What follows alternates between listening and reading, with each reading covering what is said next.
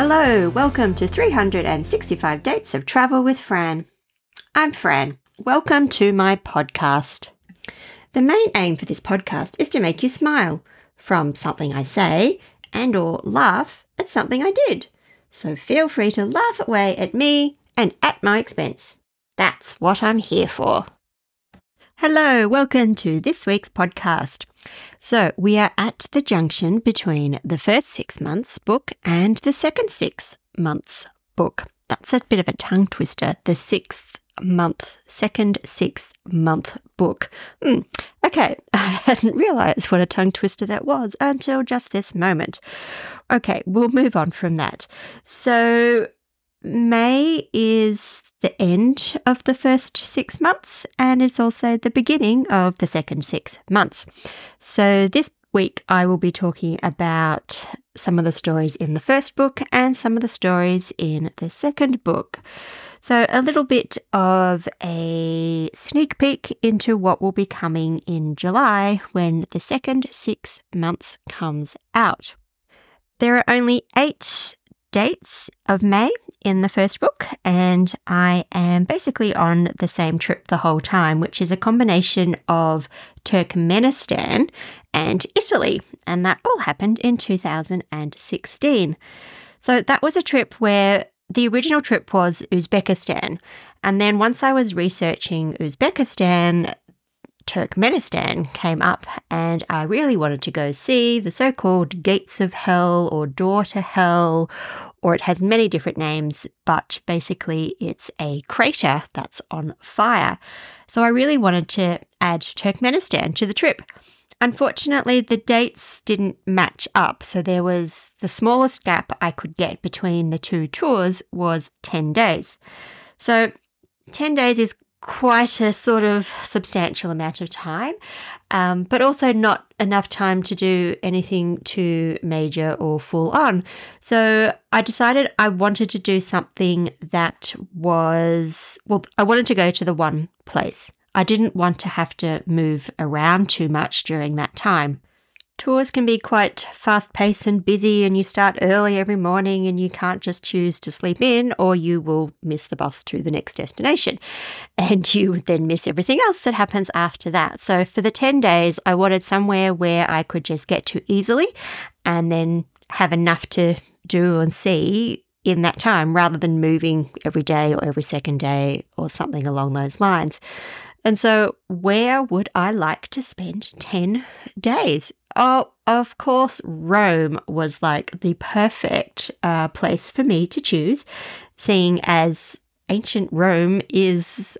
I've traveled all around the world seeing parts of ancient Rome or influenced by ancient Rome. So, how could I not need 10 days in ancient Rome? Oh, sorry, in the real Rome. it's not technically ancient anymore, but there's a lot of parts that are still ancient with all the ruins. And so perfect. And particularly because it was quite difficult with all the flights as well. A lot of places like Turkmenistan and Uzbekistan, which is part of Central Asia technically, didn't have great connections when it came to arriving from Australia. So I but everywhere you could get to Turkmenistan and Uzbekistan quite easily from Istanbul and via Turkish Airlines. So it made sense to buy a return ticket from Melbourne to Istanbul. And then I bought three more return tickets. So one to Turkmenistan and back, and one to Uzbekistan and back. And of course, from Turkey, I could have got anywhere in Europe quite cheaply and easily without, you know, only within a few hours, I could be anywhere in Europe. So, perfect place again to fly directly to Rome and back. So I had lots of individual tickets for that, which in the end actually proved useful for all sorts of other reasons. But um, so I started off with Turkmenistan. I went directly from Melbourne to Turkmenistan, and that all went perfectly well, no problems. I got my visa at as I arrived and I joined my tour, which for, by surprise, there were five of us on this tour. It was the perfect amount.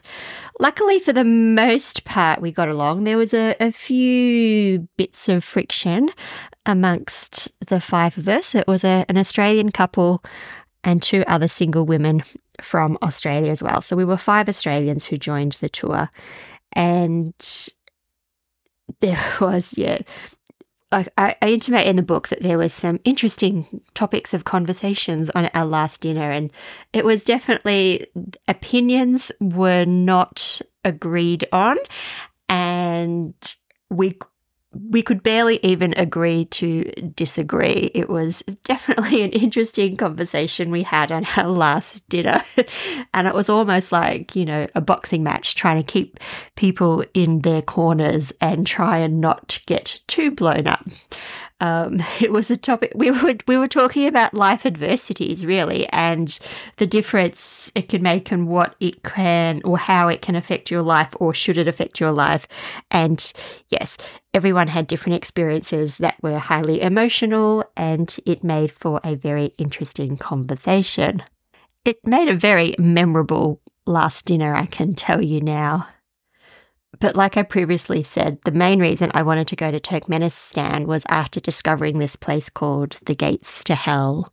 I'll call it the Gates to Hell because I like that. Door to Hell, Gates to Hell, whatever. But so basically, it is a crater in the middle of the desert that is on fire.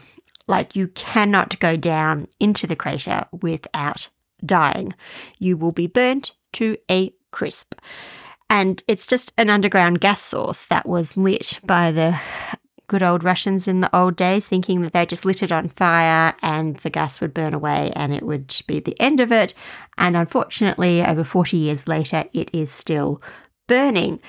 And it has created a unique tourist option, basically. And people have likened it with what they would imagine it would be to look into hell, like the fire, burning, flames, and just death and destruction. And so I really wanted to see that. And I'm glad I've seen that because even our guide, who's been guiding this tour for a few years, just in her life or in her experience with the tours, the amount of fire has dwindled. It's not as strong as it used to be. So they've discovered a way to divert the gas away from the crater, which is good. I'm assuming that means they can actually utilize the gas. It does seem a bit of a waste just to have it all on fire in theory, particularly with gas prices in Australia as they are at the moment and the whole issue with cheap and affordable ways of heating our houses. Um, so there with diverting the gas, of course, the flames will start to die down, and it is not a site that will actually exist in the future. At some point, it will just be a hole in the ground, which may be interesting, but nowhere near as interesting as a fire in the hole. And it is in the middle of nowhere. Like it there is nothing there. Like I say in the book, there's not even an enterprising local who's set up a water stand to sell water bottles.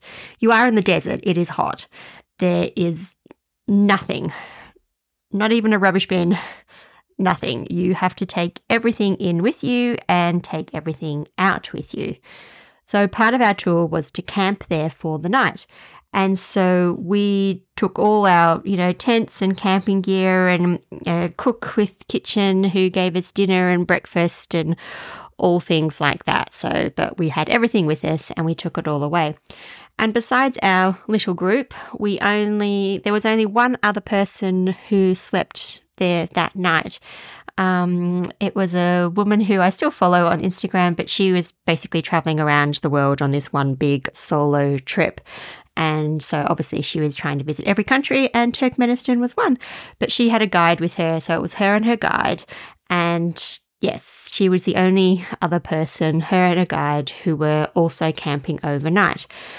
As the evening went on, people did come. There's quite a bit of day tourist or like evening tourist visiting, I guess you'd call it, where they literally just came, played around for an hour, and then drove back somewhere. I'm not sure where it was. I feel like they might have actually even crossed a border somewhere there. And so it was quite weird because to start with, we had it all to ourselves. Then we met this other girl. And then all of a sudden, as it got darker, there were people everywhere. And I have to admit, it definitely looks better in the dark. Obviously, the flames take on a whole new meaning. But it was nice to actually see it during the daylight and just as it changed, as the, the light and the darkness of the sky changed over time. So I'm glad I got the full experience of seeing it in daytime and nighttime. But I guess a lot of people wouldn't be disappointed if they just saw it for that one hour and then disappeared again back to wherever, whatever hotel, whatever they were staying at. But hey, what's, you know, what's a night of camping? Particularly because it was just one night of camping on this tour. And so we didn't actually have to do anything. We each had our own private tent because there weren't that many of us. And um, somebody else put the tents up and packed the tents down and did all the cooking. And so yeah, there was absolutely nothing wrong with one night camping in the desert in Turkmenistan at a place called the Darvaza Crater. That's its official name, the Darvaza Crater, not actually the gates to hell or doors to hell. That's just what people have likened it to. But it is an amazing, individual, unique site. So if you do get a chance, do go, but it will not be around in a few years' time. So don't wait too long before you go see it on the whole of Turkmenistan, I think our tour was like eight days. So it's not a long destination. You can see all the highlights in just a few days quite easily. And it is a unique place. I believe it has changed a little bit based on what I've seen online since we were there. And, but there is nothing quite like it out there. I think in the book it's described as as North Korea and a mix of North Korea and Las Vegas. So try and picture that in your head, and you get a little bit of idea, particularly of what the capital Ashgabat looks like. It's definitely a unique, memorable place to visit. So at the end of the tour, um, I headed off to Italy and obviously, well, I headed off to Rome and that was all, but it was absolutely a magical dream come true. 10 whole days where I just spent every day doing something ancient Rome, which you can imagine was definitely Cheshire Cat grin on my face as many times. So on the first day though, so I had everything packed in. I I will admit this is the first time I built in a rest day or a catch up day, just in case I hadn't allowed enough time to do all the things that I needed to do or wanted to do. I did have a day where I didn't quite have anything specifically planned or just a couple of suggestions of things planned um, allowing time to do other things if need be. And it was actually quite nice having a little off day and just recuperate. And I did a couple of things that I otherwise wouldn't have done if I hadn't have had that day. They weren't necessary things, but it was nice to get them done because I could. But I was also able, the hotel gave me access because I was staying for such a long time. Obviously, that's not what a lot of people do. 10 days in the one hotel is not what the average tourist does. And so they were quite excited by that, that I was staying with them for so long. So they gave me special access to their rooftop terrace. And if I hadn't have had that built in rest day, I most likely wouldn't have utilized that at all. And it was a very nice thing to have access to, but my days were so busy, I just didn't have time, except for on this one little built in day. But when I arrived in Rome, I hit the ground running and I'd planned a tour, a walking tour on that first night. and the walking tour was it was great, it was interesting, and it was a lovely overall introduction to Rome. But I had it to myself, which I don't like. It's I just find it really weird and awkward when it's just one on one with me and a guide. Like it, I feel pressure to ask questions and react in certain ways and I just feel more obvious taking photos. Whereas in a group, you can get away with saying nothing because there's always somebody else who's going to ask 10,000 million questions or um, take all the guide's time basically because that's just the type of person that they are. And that's fine. I'm happy just to bounce off everything that everyone else is doing. I just want to see the places get some information and know that i can ask a question obviously if i want to and just be comfortable surrounded by other people who are also taking lots of photos. so I barely took any photos while I was with the guide. We just sort of got off track a little bit in some sections. And then thankfully, there we finished early because we didn't actually have as many questions asked and things like that along the way. But then I got completely lost on the way home. It really wasn't supposed to be a difficult walk home. And one slight turn because I couldn't cross the road just ruined everything. And when you look on the map, it was like I had no idea this the road that I took took such an angled route and literally every step I was going in the opposite direction than what I needed. But there just was no physical way of crossing this, like, I think it was like five lanes on each side of traffic, and there was no crossing place. There was no traffic light, pedestrian lights, nothing where you could actually get across. Like now I know I should have just gone around back to where I should have been and found the crossing and done that, but I never would have imagined that I added two hours or something ridiculous onto my so called 20 minute walk, I think it was meant to be. so I had an unplanned night tour of Rome and saw all sorts of things that I didn't actually expect to see, but it was bit brutal on my poor feet, considering I was going to be doing a lot more walking over the next few days. But it was an interesting first evening in Rome. So I'm just going to do a, it's a little bit of a spoiler alert, like the very final of the very final paragraph basically of the first 6 months book. So if you don't want to hear this next just sort of turn off for a few minutes or fast forward for a few minutes um, however it works. So basically, at the end or the night before my last full day in Rome, I get a phone call from my sister telling me that my dad had been in a car accident and was currently unresponsive, and the hospital was telling her she had to come now. So it was a very minor car accident. It was my dad at the age of 80 versus two parked cars. So there was no other injuries to anyone else, and he only sustained mild injuries. But it looks like basically he was having mini strokes, which was what led to the actual car accident. And so, even though it appeared he was okay, he later had a much bigger stroke on the table after they had found a blockage in an artery. So he ended up being rushed into surgery when technically he was just kept in hospital as observation, but ended up being rushed into emergency surgery and then he died on the table. Well, he became unresponsive on the table and was put on life support. And my sister, being the main call contact was called to say, You need to come in. So she rang me as she was driving to the hospital. The hospital was about an hour and a half away from where she was living at the time. And so she didn't have a lot of information. So I was literally heading to bed. And so it was a very weird way, obviously, to go to bed. It's very tricky when you're miles away. I'm not actually particularly close to my father, but it is still a very weird situation.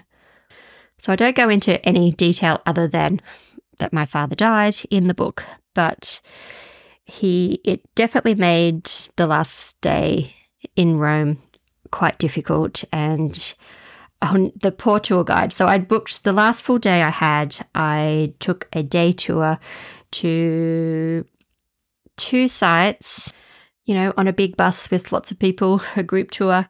And so my sister had basically, she took my dad off life support. She turned, she pulled the plug as, you know, the, the way they always portray it in the movies. So she'd, she'd done that.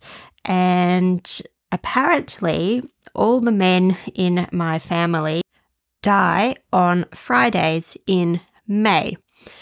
So my dad's life support was turned off on Thursday, and he managed to continue to breathe on his own without the ventilator and until it reached Friday. And then on Friday, the 13th of May, my dad slipped away. So I knew that the life support had been turned off. I didn't necessarily know or believe in this whole dying on Fridays in May business because I couldn't check it while I was in Italy. And so I was literally then waiting for the phone call to say that he had passed. So the night had gone on, and I was on the day tour, and I wanted my phone with me. And I, as I was getting off the bus at one of the stops, I'd forgotten my hat. I had my phone in my hand, so I put the phone down, reached back to get my hat, and then forgot to re pick up my phone. And I didn't realize until after the bus had driven off. And so I was in a bit of a panic mode. I went to the guide and said, I left my phone on the bus. I need my phone. And she was thinking I was mm. being, you know, a bit of a drama queen. And she's like, oh, it's okay. We're not going to be here that long. And the bus is just going to be over there. It'll be okay. It's safe on the bus. I said, no, I need my phone. I was very insistent, and she really thought I was overreacting and was trying to say, No, you really don't need your phone. You're going to be fine, you silly girl. And then, so like I had been crying on and off on the bus the whole day, and no one seemed to really notice. I sat on the back row so that I could sort of hide away. So she obviously hadn't noticed um, that my eyes were red from crying and that I could break out in tears at any moment. And I had to give her the full story and say, No, I am waiting for the phone call to tell me my father has died. I need my phone. Oh, the look on her face was priceless. So she just thought I was being a drama queen and oh my God, I can't be without my phone for like, you know, an hour or less. And when I said that, her face just dropped and she was instantly on her phone. She rang the driver and the driver said, Yes, I'm still here. The bus is open. You know, she can come back and pick up her phone. So I had to run across the car park and got my phone out of the bus and then went back and joined the tour and um, saw some more ancient sites, which just obviously they just weren't the same that day. It was really hard. I decided to continue the tour because, well, what else was I going to do? I was just going to be sitting in the hotel room waiting, or I guess I could have been sitting on my rooftop terrace waiting for the phone call. I thought it was better to at least be out and about and hope that it would help occupy my brain. It, but it definitely was hard to enjoy the ruins that were before me. So luckily, it was a day I'd seen all my most favorite ruins anyway. So it wasn't. It was yeah. I mean, what do I say? It was a very very weird situation, and I ended I could have done without my phone. The phone call did not come in while I was at that particular site, but of course the phone call did come in to say that he had passed. But being stubborn, he did wait till that Friday in May and until he did take his last breath. So it was a very weird ending to my time in Rome. And of course, then I had to work out what I was going to do and when was the funeral and what just, yeah, what do I do now? I was about to fly to Uzbekistan and start a 12 day tour there. So, this is where it became easy to have all my individual flights rather than all booked on the same ticket. I literally just basically ignored my flight to Uzbekistan and I only had to change my flight from Istanbul back to Melbourne, and I did return home. So I contacted the tour company, cancelled the tour, and contacted my insurance company. So I was, I was very glad that I'd bought insurance that time, and they did a very good job. They gave me back um, the money for my flight to Uzbekistan and my full tour cost. So all it in the end, I had to pay like two hundred and $50, I think, to change my flight back to Australia. and and one night in Istanbul just to make the connection because it didn't quite match up. And but that was it. I had no further costs and I got my future travels refunded. So that was very nice of Southern Cross Travel Insurance. So they have my loyalty for life really because they made the process very easy and efficient and I have absolutely no complaints with how they dealt with the situation, which at a time like that, you just want everything to be easy and simple because even the simplest task feels enormous and impossible. But it was quite funny that I didn't make it to Uzbekistan. It had been in the pre planning stages, it had been an absolute nightmare. The visa situation was so complicated.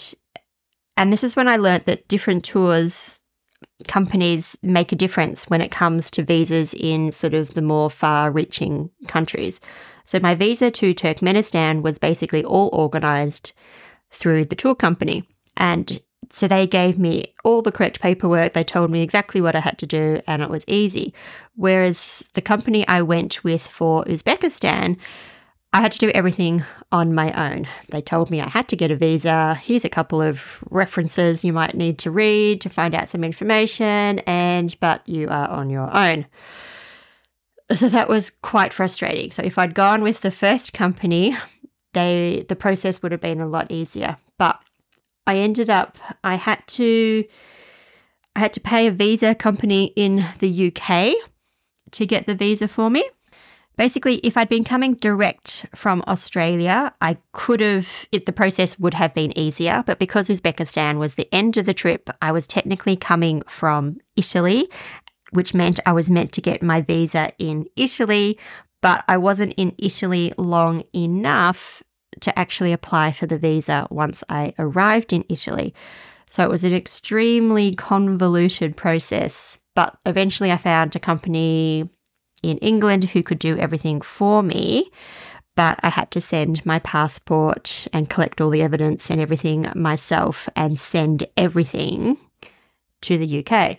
So I'm not a huge fan of posting my passport places. I would much rather go to the embassy myself and hand it in, knowing that it's made it and it's not going to get lost somewhere along the way.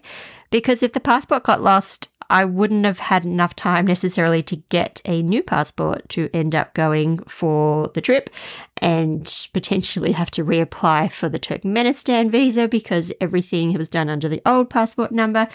And it was just it was stressful. I had to make multiple phone calls. There was an Australian contact, but they always had to then revert everything back to the UK contact. So timelines and everything, everything was just complicated and convoluted and took longer than you would expect. So there was always this, it just felt like this is all too difficult. I'm, I just, I'm not sure I'm meant to be going. And I remember finally I was going to post the passport. I had it all in, you know, registered mail so it could be tracked and tried to make everything as safe as it could be. And I could not put this little parcel in the postbox. Like multiple times I had tried and I just couldn't let go. And I'd walk away and I, oh, I'll do it tomorrow. I it was the weirdest thing. Like I've never like I said I hate posting my passport, but obviously I have had to do it over the years. But this particular time everything just felt so weird and it was it was like all this extra money and stress and it just felt like something was wrong, something it just, you know, it was just weird. And so I mean, eventually I did post the passport, but I, no, actually I didn't. I got a friend to post it for me.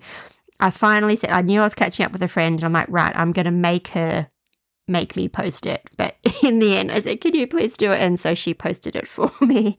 I, I literally, I, yeah, I was struggling. If she hadn't have posted it, I don't know if I actually would have, which in the end would have been a good thing because I yes, well, I did end up going to Uzbekistan. And I think I think the visa rules changed as well, like literally the day after I posted it, because there were, for some reason, I was able to cancel it and I didn't need it. And I tried to get it back and I never got a refund or anything for the fact that I never got my visa. Um, but my passport never actually made it to the UK. It only made it to the Sydney office. I think I sent it, there was the original place I was sending it to. And part of my fee was them sending it on to the UK. Um, so it never left the country, which was good. So it never went too far. Could always have driven to Sydney to pick it up if need be. and I would if that was make it to make it safe. Um, and the refund, I'd made hundreds of phone calls trying to get like it was yeah, I think it was a actually it might have been four hundred. I've got three and four in my head, but it might have actually been four hundred and thirty Australian dollars. And technically, I should have got all of that back, according to the guy in Sydney, minus I think it was about nine or ten dollars for the registered mail which is fine, nine or ten dollars, yeah. But I'm just so mad that I literally posted it like I, after struggling so long, and then in the end, of course, I never made it because my father died, and so I must have like I must have known something was like it never felt real that I was actually going to make it to Uzbekistan. But how could I have even possibly have predicted something like my father dying as being the reason? But it's funny when you look back and you realize all these little things and it's like, well, somewhere deep down inside, I must have known that something was going to happen. So it's all a bit weird when that happens, but it's a real yeah, I'll never forget that holiday and the planning for that holiday and the lead up for that holiday and obviously the aftermath of that holiday and the week or two after that holiday um, for the rest of my life because of everything that happened. But that's all a bit sad stuff to talk about, and that's not what this podcast is meant to be. So I do apologize if that was a bit sadder than you were expecting from my so called smile and laugh podcast. Um, but that brings us to the end of the first six months book and to the beginning of the second six months book, which will be coming out on the 23rd of July. So, this is a little sneak peek into what's coming. You can get a full sneak peek into the May chapter if you sign up to my newsletter on my website. Um, signing up will get you a link to the first chapter of the second book, and it will also get you a link to the first chapter of the first book if you are yet to read that. So, whenever you sign up to the newsletter, you get access to any freebies before you sign that came before you signed up or after you signed up. The link will be the same to everything that's added over time. So sign up for that if you haven't, if you want to read the stories for the second six months, first chapter, which is May, and what we're talking about today. So it's this this is a nice fun topic to talk about, particularly after the last sad one. So this is when I introduce you to the wonderful Lottie. I love and I miss Lottie very much. Now, Lottie is a car. it's, or she was a Toyota Arkana, which is an unusual model. And even a lot of people I know in the four wheel drive world don't even or never heard of the model Arkana. But it was a wonderful car, and you'll read there's about three or four, maybe three or four stories about Lottie in the second six months. But your first introduction to Lottie is in May when I have, or when I am driving her back from Perth to Melbourne. So I bought her from a dealer in Perth because Western Australia is definitely has just due to their size and their terrain, has a lot more four wheel drives available secondhand. So the car I found that I wanted ended up being in Perth. So I had previously flown over and seen it and got friends in Perth to also sort of check it out for me before I flew over and so forth. So, with all the transactions had been done, I'd arranged for her to go off to the mechanics and have a full engine overhaul. So, everything under the hood was supposed to be spick, speck, and span. And I got to pick her up. And of course, I had to drive her all the way back to Melbourne to get her home. So, I only had a week off work. So, and it's like, you know, over 3,000 kilometres to drive from Perth to Melbourne. So I had five days basically to make the drive home before I was due back to work. And I had a very quick catch up with friends in Perth, which is always fun. I love my Perth friends. And then Lottie and I, she didn't have the name Lottie at the time. So she's just called the Toyota Arcana at the first story in the book. But later she gets the name Lottie. And she was such an amazing car. So the plan was this was to do my or finish my unfinished Africa business. And I decided if you've read the first book, you know all about Lucy, the red Land Rover, who was always getting into trouble, hence why she was called Lucy, as in red headed Lucille Ball, who was always getting into trouble. and so we did have an Africa tour of, well, we had a tour of African mechanics, thanks to Lucy. And so on that trip, I trusted somebody else to get the vehicle. And next time, I was not going to trust anyone but myself to get the vehicle. And I'd done a lot of research, read a lot of books, and worked out what I wanted, what I needed. And Lottie was the best I could come up with to meet what I wanted.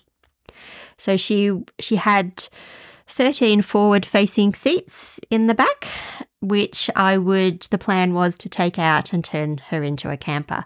So obviously, this was the first time I, first time I'd driven her, first time I was taking her home.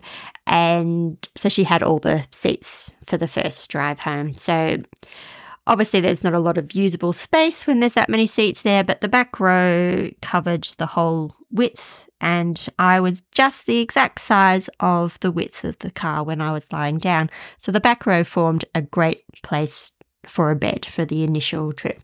So obviously I didn't have everything. I'd, I'd flown. I bought a few bits and pieces in Perth to drive back, but it was me in this new car, big four-wheel drive, manual, which I hadn't driven for a while, and me crossing from Perth to Melbourne along the Nullarbor Plain, which is, yeah, I mean, Australians will know it. Maybe not everyone overseas will know it, but it is the longest stretch of straight road in the world.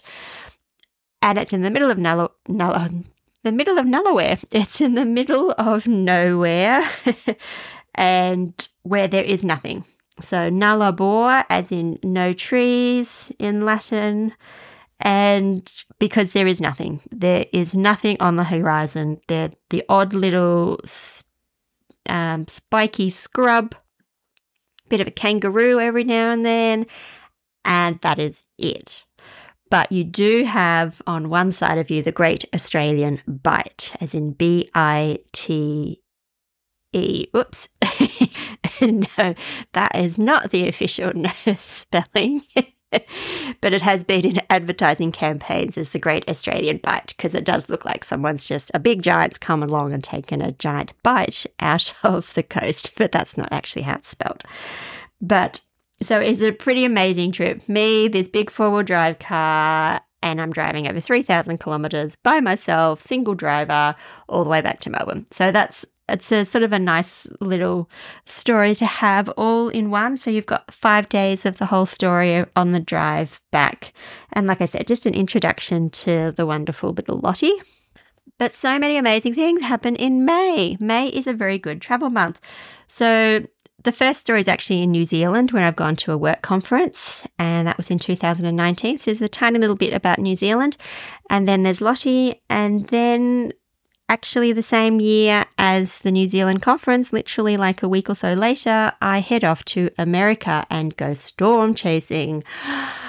I love wild weather and I had wanted to do a storm chasing tour forever. And so, funnily enough, it was a the, the couple on the Turkmenistan trip who had it somehow it came up in conversation that I've always wanted to go storm chasing and being well traveled they had already been storm chasing and they recommended the company that they went with which was Cloud 9 Tours. So I looked them up obviously after Turkmenistan, kept them in mind and I booked for the 2019 tornado season. So we had two full weeks traversing anywhere through Tornado Alley, which goes all the way from Texas in the south to Montana in the north. And we would just go without an itinerary wherever the weather was sending us. So it's quite a unique trip when you have no idea where you're going to be from one night to the next. You don't necessarily even know when we get up in the morning where we're going to sleep that night, or even sometimes four o'clock in the afternoon, we don't know where we're sleeping that night. and there was an issue with um, overbooking, and so we ended up with a few more participants than expected. So and there was no major issue with single rooms. So most people on the tour actually had rooms to themselves. So we were looking at last minute bookings for about 20 rooms, which is quite difficult. And not many hotels necessarily have that many rooms available at the last minute. But I didn't have to worry about that. That was all organized by the tour leaders.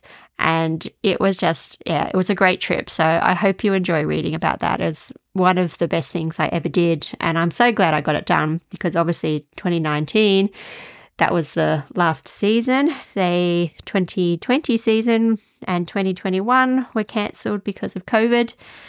2022, they did come back for a, a last hurrah. And then the guy who has run it since the mid 1990s, he has decided to retire.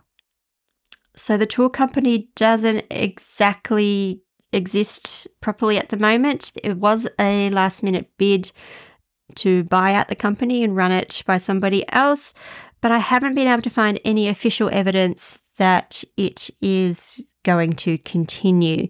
So the original website is still there and it hasn't been updated. So I'm not sure what is happening with that. But there are some other companies around. Obviously, they just hadn't run for as long amount of time, but it's a quite a small community. The storm chasing, the official, the real serious professional storm chasing world. So they all sort of know each other and they've all sort of know what each other offers. And so there are other tour companies that I would um, happily go back or use knowing that, that all the connections are there. So that's a bit of fun. Read up all about my storm chasing in the May chapter. Um, I will say that I have changed the names for all the people that I mentioned in the storm chasing tours. All the names that I have mentioned up till now and apart from the storm chasing have been people's real names. I haven't changed anybody, I haven't hidden anybody away or anything along those lines. But I guess it might come across as slightly mean to one person on the tour or just not a necessarily a favorable or favorable comments. And so I decided to but you kind of need it kind of tells part of the story so I can't leave this particular person out. So I have changed everybody's name involved with that tour so that nobody from the outside would know really who I'm talking about. Um, so, but yes, that's the only story that I have changed the names of, but I've notated it in the book, a little star, and said names changed. And there's also some a few dates from the 1998 Africa trip on this in this chapter, and one of them is when I make it to Timbuktu. And I just, I still love the fact I have been to Timbuktu. So that's very exciting. For those who don't think it's real, it is a real place. It does exist. But the streets are definitely not paved with gold, like some of the myths say. It it's definitely a unique place. Um, unfortunately, it's been taken over by bandits and been ransacked by ISIS and all sorts of things since my visit. So it's not exactly, it was pretty run down when I was there, and it's probably become even worse and definitely a been a no-go zone for a, a long time and maybe a no-go zone for a long time in the future. So it may almost seem mythical in the end just because it's be so difficult to get to. So I'm ever grateful for the privilege that I have made it there. And it was one of the top things that I had to do um, on my big overland Africa adventure. So you'll read a lot more about that over time. I will write that whole trip up as a book on its own because it really was a spectacular, amazing trip that was definitely life changing. And also, it's my, there's, there's a story in there that is my biggest travel regret. So it has a bit of everything that trip. But May is the exciting month where I get to Timbuktu. So have a little read about that. I think I'll be reading part of the Timbuktu story as part of my read for the next podcast too. So you can get a little sneak peek. So that pretty much brings us to the end of the month of May. There's a lot more I could talk about, but obviously, you know, I want you to read the book as well. So have a read of the book and then come back and listen to this, or listen to this and read the book, or whichever way it works out. But you can have them all in tandem. So don't forget, you can have the photos on your phone while you're reading the paperback or the ebook on your Kindle. So you can follow along with the photos that match the stories. And you can get extra information here on the podcast or just by reading the transcripts that are on the blog page on the website. So there's lots of ways to be interactive with the book. And the actual book, the second book, will have lots of little features to help you make the extra. Um, or get the extra experiences from the interactivity that this book actually involves with everything else that is available rather than just the physical book or the words themselves. So, next week's episode will be a reading episode. So, I will read three stories from the May chapter. So, I actually think, yeah, so they're all actually going to be from the second six months. So, everything that I read will be currently not available unless you've signed up to the newsletter and got the May chapter sneak peek. But otherwise, there's no other way at the moment to get these stories. But don't forget, read the first six months first. You know, hurry up and read before the next book comes out so you're up to date. But obviously, the whole book idea is to read however you like it. So there will be instructions and, like I said, interactive ways of reading the book that will be integrated into the second six months, including lists of or links to varying indexes. So if you want to read from start to finish in chronological order, I will list all the trips in chronological order so you can flip backwards and forwards from the first book, the second book, the beginning, the end, the middle, and read in chronological order if that is what you prefer. Some people have suggested they wished the stories were in chronological order. Obviously, I couldn't do that date wise, as in one story for every date of the year. But there's no reason why you can't skip backwards and forwards. So I'll have everything listed in chronological form. So if that's how you'd prefer to read the stories, you can read like that. And there'll be other themed indexes as well, depending on what you might be interested in or what you're not interested in. So look out for the second six months book. Like I said, it's coming out on the 23rd of July, and you can read the first six months book now while you're waiting. And it's in ebook and paperbacks. And I am working on the audio. I do believe everything seems to be coming together to make that a little bit easier. So I'll give you some updates on the potential audiobook soon. It's definitely been on my mind the whole time. It will happen at some point. If it doesn't, hopefully it will happen not that long after the second six months is out. And potentially I'll have both ebooks sort of come out at a similar time after that. But my main focus at the moment is obviously finishing the second six months, which is coming along nicely. It's all edited, the cover is done. I'm just finalizing things like the blurb and all the indexing and incorporating all the interactivity parts of it that hasn't been done in the first six months. So don't forget to check out the website, franheapwriter.com. There you can find the photos, the podcasts, the transcripts, a bit more about me and some photos of me, um, updates on what's happening with the new book, where you can sign up for the newsletter, where you get even better updates and insider stories. And Fran Heap Writer is also my Facebook and Instagram handle or page or whatever you want to call it. So if you put in Fran Heap Writer, you'll find all sorts of things in Google. So I hope I've talked about something interesting today. Sorry for a little bit of a downer in the middle. And but I hope I've still said something to make you smile or laugh or wonder or be curious about and go out and want to discover more. So, thank you for listening today, and I will speak to you next week and wish for you an interesting day.